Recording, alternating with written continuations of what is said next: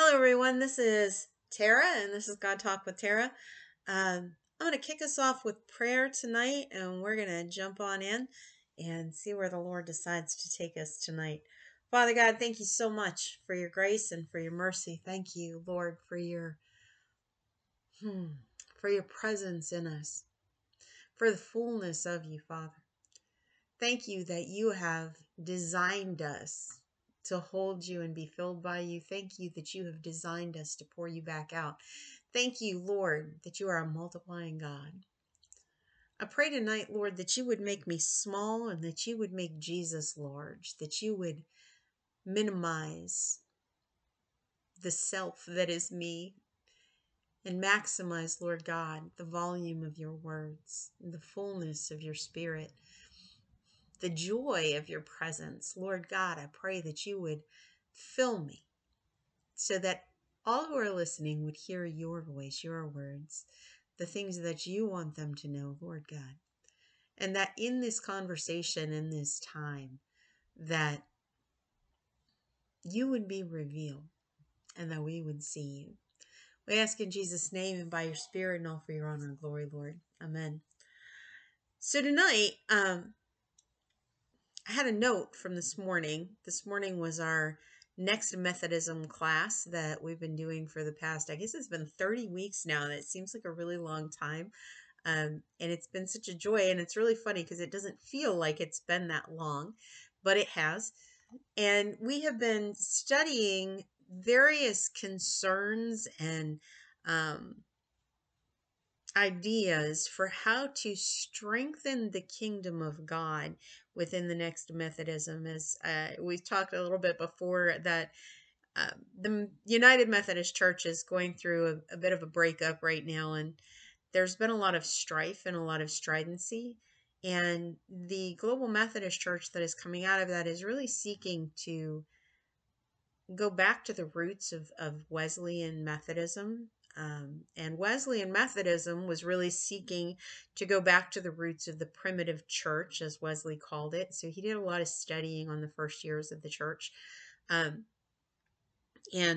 how the people of God functioned together and did things together. So that was kind of our class, is looking at the ways that we've drifted over the years away from that original focus on scriptural holiness, on primitive Christianity, on the authority of scripture, and ways that we can recapture our reliance on the Holy Spirit, our desire for holiness, our desire for God. And it's been an interesting and really fun experience getting to be part of kind of a roundtable discussions every week on the different topics that are covered in that book. And one of the things this morning triggered a thought in my head as we were closing, and I can't even tell you what it was that triggered the thought, just that something in the conversation made me think about a concept. Two concepts, actually. I believe somebody had mentioned the grace of God, so that was the first concept that I jotted down. That was part of what I was supposed to talk about, is that grace is the presence of God, and we must be holy as he is holy for his presence to abide in us without harm. Oftentimes we think of grace as God's unmerited favor, which is not a bad definition of grace, but the more I have studied grace over the last several years, and the more I have studied Wesleyanism in recent times, and Wesley was constantly talking about the means of grace, and the more I've looked at that and the more I have understood how he intended that and how those things function, like the studying of God's word and the constant prayer and corporate prayer and private prayer and repentance and serving and just all of the ways, the Lord's Supper and communion and worship. The way that these things function is to make space in us, to invite the Lord to make space in us for his presence to come, for the Holy Spirit to fill us. And so if these are means of grace, if these are the means that we have of entering into God's grace, then to me that translates into it is the presence of God in us that is his grace, and it is the unmerited favor of God is that he is with us. His grace is that he is with us, that is the, well, that is the perfection of God's grace, is that he is with us. What more could we ask for? What more favor could he give us than that his presence would dwell in us and move through us and move with us? But the thing about God is holy. And in his holiness, unholiness cannot exist. Oftentimes we have this concept that God is unable to look upon unholiness. And we get that from some of the poetic parts of the Bible. There's a scripture that talks about that. But if we really honestly look at the whole of scripture, we find that it's not so much that God cannot look upon unholiness, because he looks upon unholiness quite frequently in scripture. We have Hosea marrying a prostitute so that God can make his point that Israel has been prostituting itself with other gods. We have Jesus going and meeting with the woman at the well, who was very much a sinful woman. We have Jesus actually collecting several of his disciples from amongst very sinful people, according to the Pharisees and the Sadducees. And so it is not that God was unable to look upon sinfulness. It was that sinfulness cannot survive in the presence of God. And so if we are unwilling to be holy, then we can't be in the presence of God, and it becomes a place where God cannot abide in us. We cannot allow the Lord to settle in us. He cannot allow himself to settle in us, because in doing so, he would destroy us if we are intent upon holding on to our sinfulness. And so this is the state that we find ourselves in. This is always kind of one of those things when we talk about in the Old Testament, you have Aaron's sons are with, was it Aaron's sons? No, because that was earlier. David is bringing the ark back after it had been stolen. And the people traveling with the ark reached out and touched it. And it says that the anger of the Lord was kindled against them, and they were instantly destroyed from having touched the ark of the covenant. And there's a whole lot of theological stuff that goes into interpretation of that particular passage. But what always struck me about that is the destruction of the people who touched the ark was not necessarily because God was angry so much as they touched the holy dwelling of the Lord God Almighty in a state of uncleanness. Because if they were walking alongside of the ark, then they probably had not gone through the ritual cleaning and all of the other stuff that they did in the temple. The ark was not being carried properly, and so the way that it was touched was improper. And typically speaking, I don't believe the priests actually touched the Ark of the Covenant, because it was the mercy seat of God and the dwelling place of the Holy Spirit. And the presence of God was physically harmful to his unclean people. This is why if you look at the Old Testament, you'll also see things about, if the priests went into the Holy of Holies, they were very expectant that there was a possibility they could die from that, from going into the presence of the Lord if they did not do a proper job of atoning for their sins and atoning for the sins of the people. And there was a whole complicated set of rituals that was in place for the purposes of allowing the people's representative to come into the presence of the Lord. So there is this whole complicated thing about the grace of God, right? by the presence of the Lord. So the people of Israel had the presence of the Lord with them for a very long time. When they left Egypt, the presence of the Lord descended and guided them through their wanderings in the desert. He taught them how to build the tabernacle. He descended on the mountain to talk to Moses. And at that point, when God descended on the mountain to talk to Moses, he gave a lot of warnings for the people to stay off the mountain so that they wouldn't die from touching his presence on the mountain. And the people's response to that was to be fearful and to tell Moses to talk for them. We talked about that once before.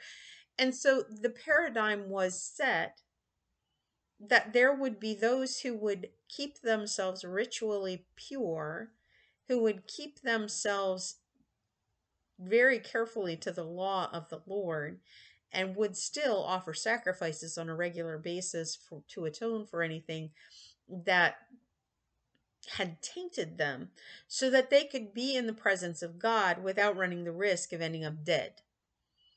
And the rest of the people were not allowed to come into the presence of God. They came through the mediation of the priests, who took care to not be in a position where the presence of God was going to cause them harm.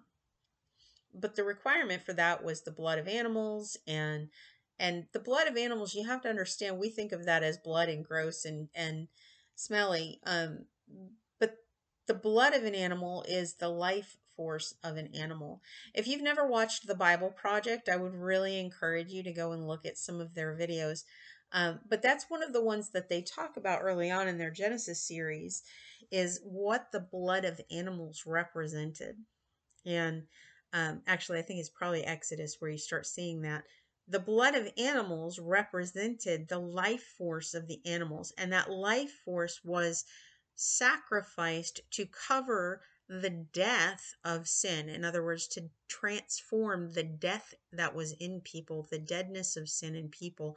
The life force of animals was given to kind of counteract the deadness of sin in people.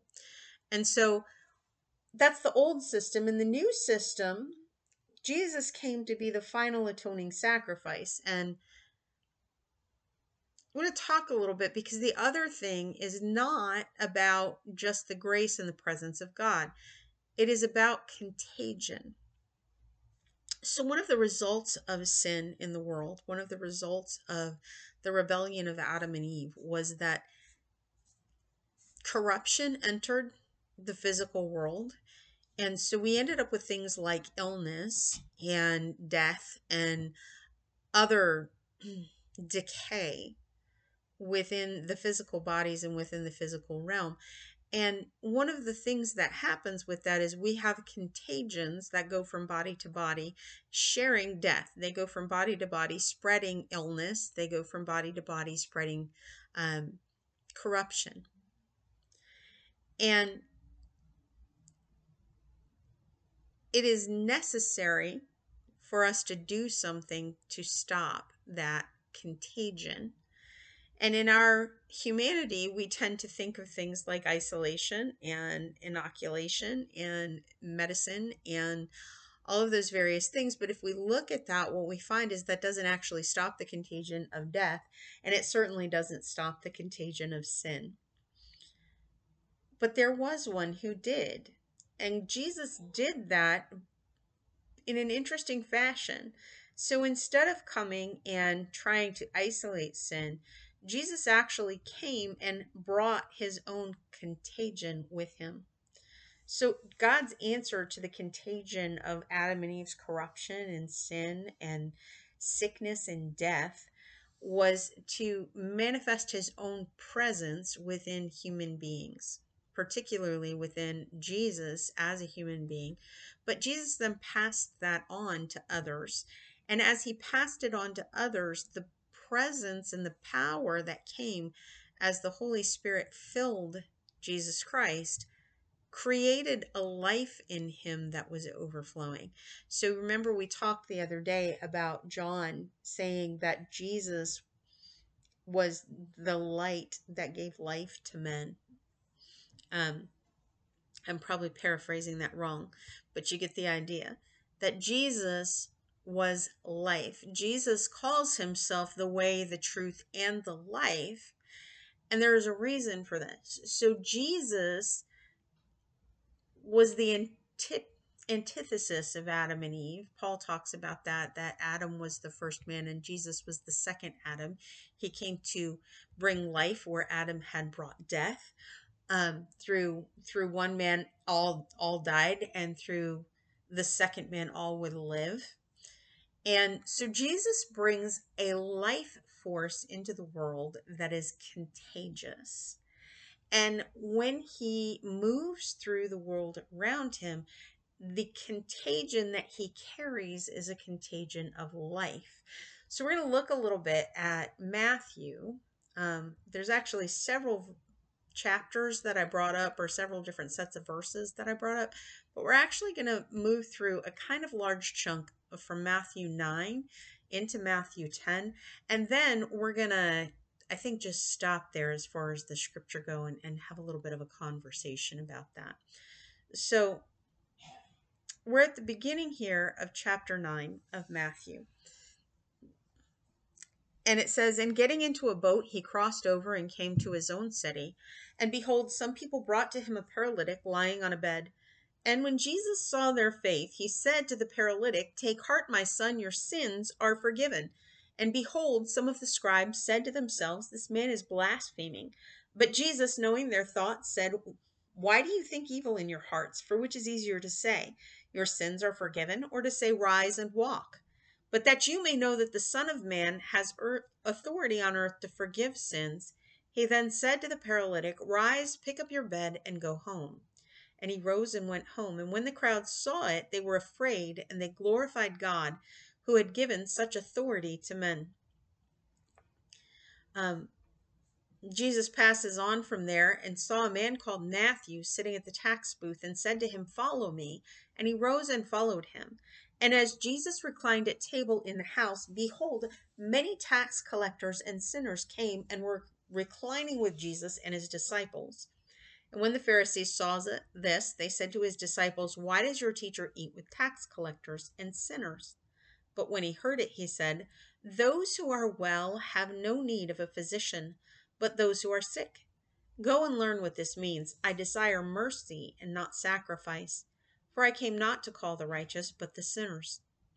And then the disciples of John came. We're going to skip that part because we've already gone over that and it's not quite relevant to what we're talking about. We're going to skip down to verse 18.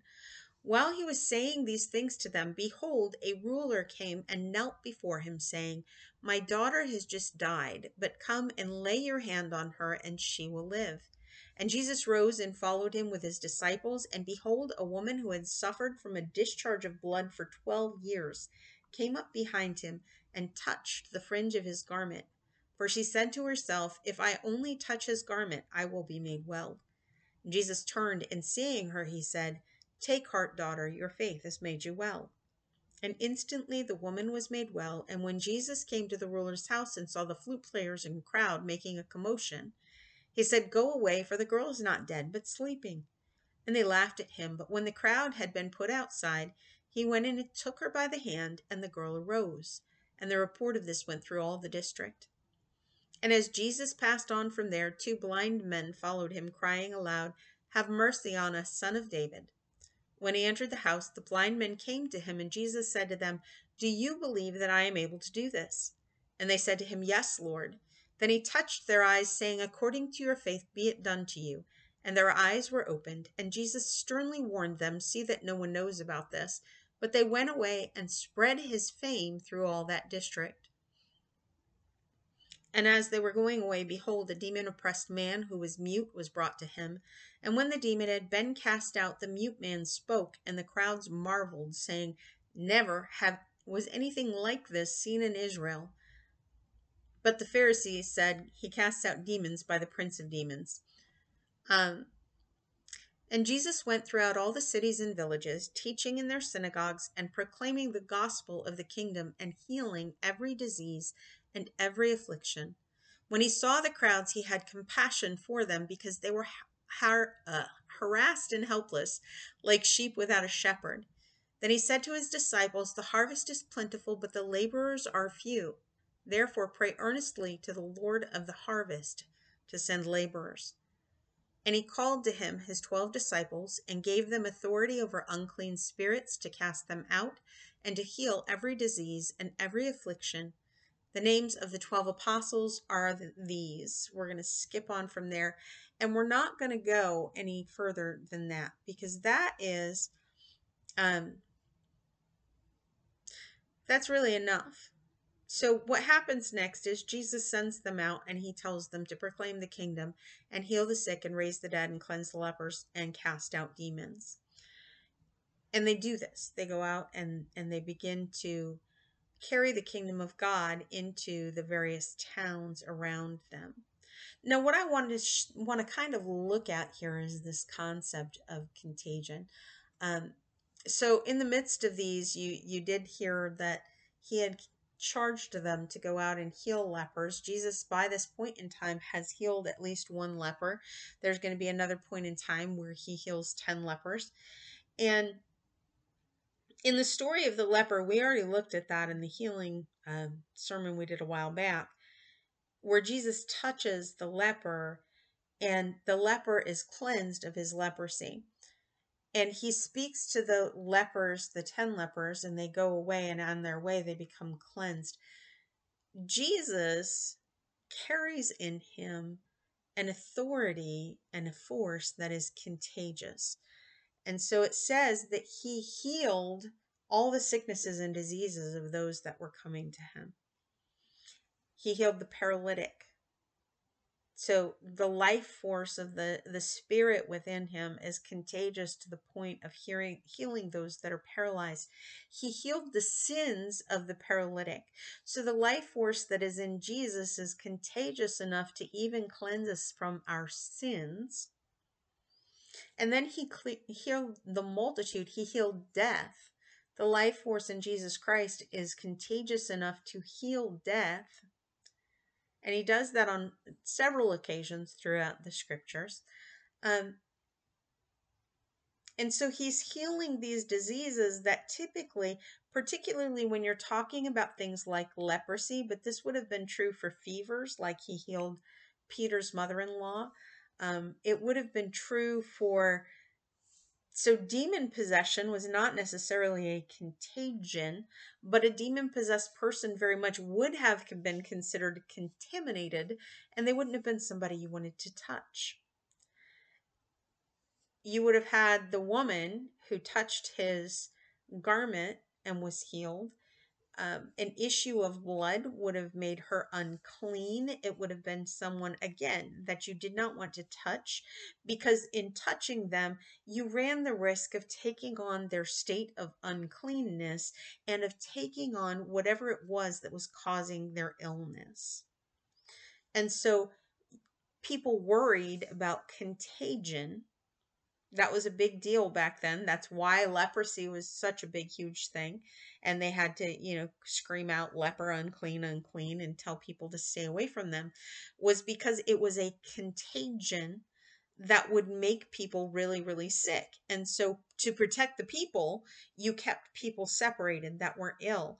To protect the people, you kept people separated that were unclean. And what Jesus was doing here was demonstrating that the life force of God in him was stronger than the contagions around him. Not only was it stronger, it was catching. So Jesus's life poured out of him into those that were around him.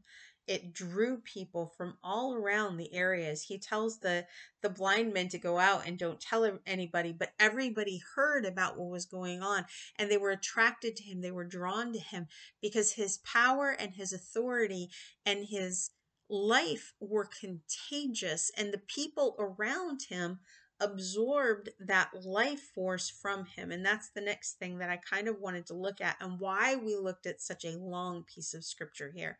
So in chapter 9, what we saw was Jesus going through multiple situations, and the life force within him, the Holy Spirit within him, was reaching out and splashing all over the people around them and bringing life instead of death, was reversing the effects of sin and sinfulness, the effects of corruption, the effects of sickness, the effects of death. The Holy Spirit was reaching out and touching and reversing those things. But then Jesus in chapter 10, he comes back to his disciples. He appoints 12 of them as apostles. And it's not just at this point in time that the Holy Spirit is reaching out and touching them and reversing death and sickness and illness and sin. He is actually reaching out and touching them with the power of that life force and giving them the authority of that power of that life force to reach out and touch other people. So not only is the life of Jesus contagious to the point of wiping out sickness and illness and diseases, the authority of Jesus, when we submit to his authority and we receive the Holy Spirit, the authority of Jesus is also contagious. So the life in Jesus comes to dwell in us, and that same life that was in him is now in us and reaches out through us to be contagious to the people around us. So as we're faithful to the Lord, and he is faithful to us, this generates a pull on the people around us. It generates a draw on the people around us to see, what is it that causes us to live the way we do? What is it that gives us joy? Joy is a contagious thing. So depression is contagious. Misery loves company.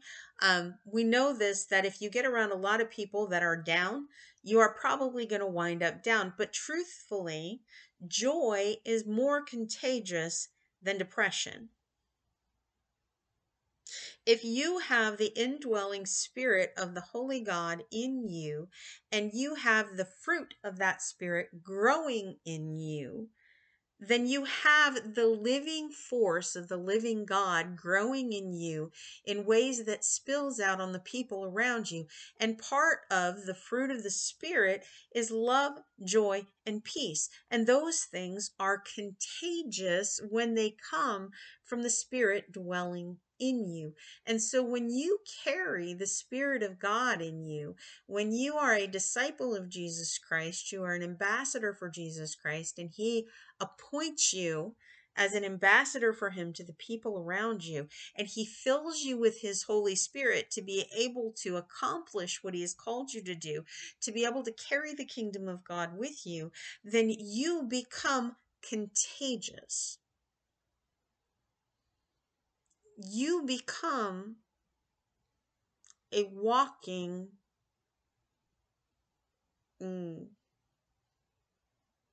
outlet for the river of life and the tree of life.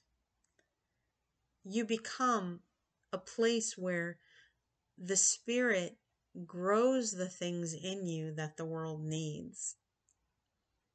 And as you carry that out with you, it infects the spaces around you. It infects the people around you. When you walk in light and life and hope and joy and grace being the presence of the Lord in you, when you walk in all of that, you become contagious. You infect the world around you with the love of Jesus Christ, with the peace of Jesus Christ, with the joy of Jesus Christ. And I think that's all for tonight. God is being short tonight. Thank you, Lord. I pray that you would think about that. That we would recognize that we are, and okay, so we're not quite done. That we would recognize that we are contagions. It's a funny thing that I say that, because I was complaining about the fact that during COVID-19, we began to see each other as disease vectors and routes of contagion for an illness that everybody was terrified of. But the truth is you are contagious. Adam was contagious and Eve was contagious, and they contaminated the entirety of humanity and all of creation with rebellion and corruption as a result of that rebellion. And you are contagious because of that. You are infected with that rebellion. You are infected with that sinfulness. But that does not have to be the contagion you spread. You have the option of coming in contact with the contagion that is so much more powerful than that. When you choose to come in contact with the living God, with Jesus Christ, with the Holy Spirit, when you choose to carry your contagious state to them and allow them to transform that, then you become contagious with the love of God, with the grace of God, with the joy and the peace and the forgiveness and the patience and the faithfulness of God. You become a contagion for the kingdom of God. And so we have a choice as people. We can choose to hold on to the contagion of the sins of our choices. We can hold on to the contagion of our darkness and our brokenness. We can hold on to the contagion of our death and dying and corruption. Or we can allow God to transform us into the antidote for all of that. We can be made antibodies that go out and replicate and multiply and drive out the corruption and kill off the virus of disease and kill off the virus of sin. Not on our own, but in the power and the authority of Jesus Christ. And he will send us out, proclaiming the gospel, healing the sick, curing diseases, casting out demons, and cleansing lepers. Because that's what he does. He made us to be contagious, to be transmitters of the Holy Spirit. Let's all step into that. Father God, thank you so much for the way you have made us. Thank you for your grace, your mercy, your love. Thank you for your Son who came to pour out his life force into us and over us and through us to make us a contagion of life in your creation. I pray, Lord God, that you would give us the vision for that, that we would see that we would step into that we would walk in that, we would be contagious to one another, that as Christians, Father God, we would encourage each other, that we would pour the Spirit back and forth into one another to strengthen that life within all of us, to resonate that life, Father, in ways that just makes it boil out of us and into the world around us. Lord God, I pray that we would become overflowingly filled with the healing, Lord God, of your Son, with the cleansing of your Son, with the joy and the peace and the love, Lord God, that you have given us. We're so thankful, Lord, for all you do. We ask all of this tonight in Jesus' name and by your Spirit and all for your honor and glory, Lord. Amen. Be blessed and be a blessing.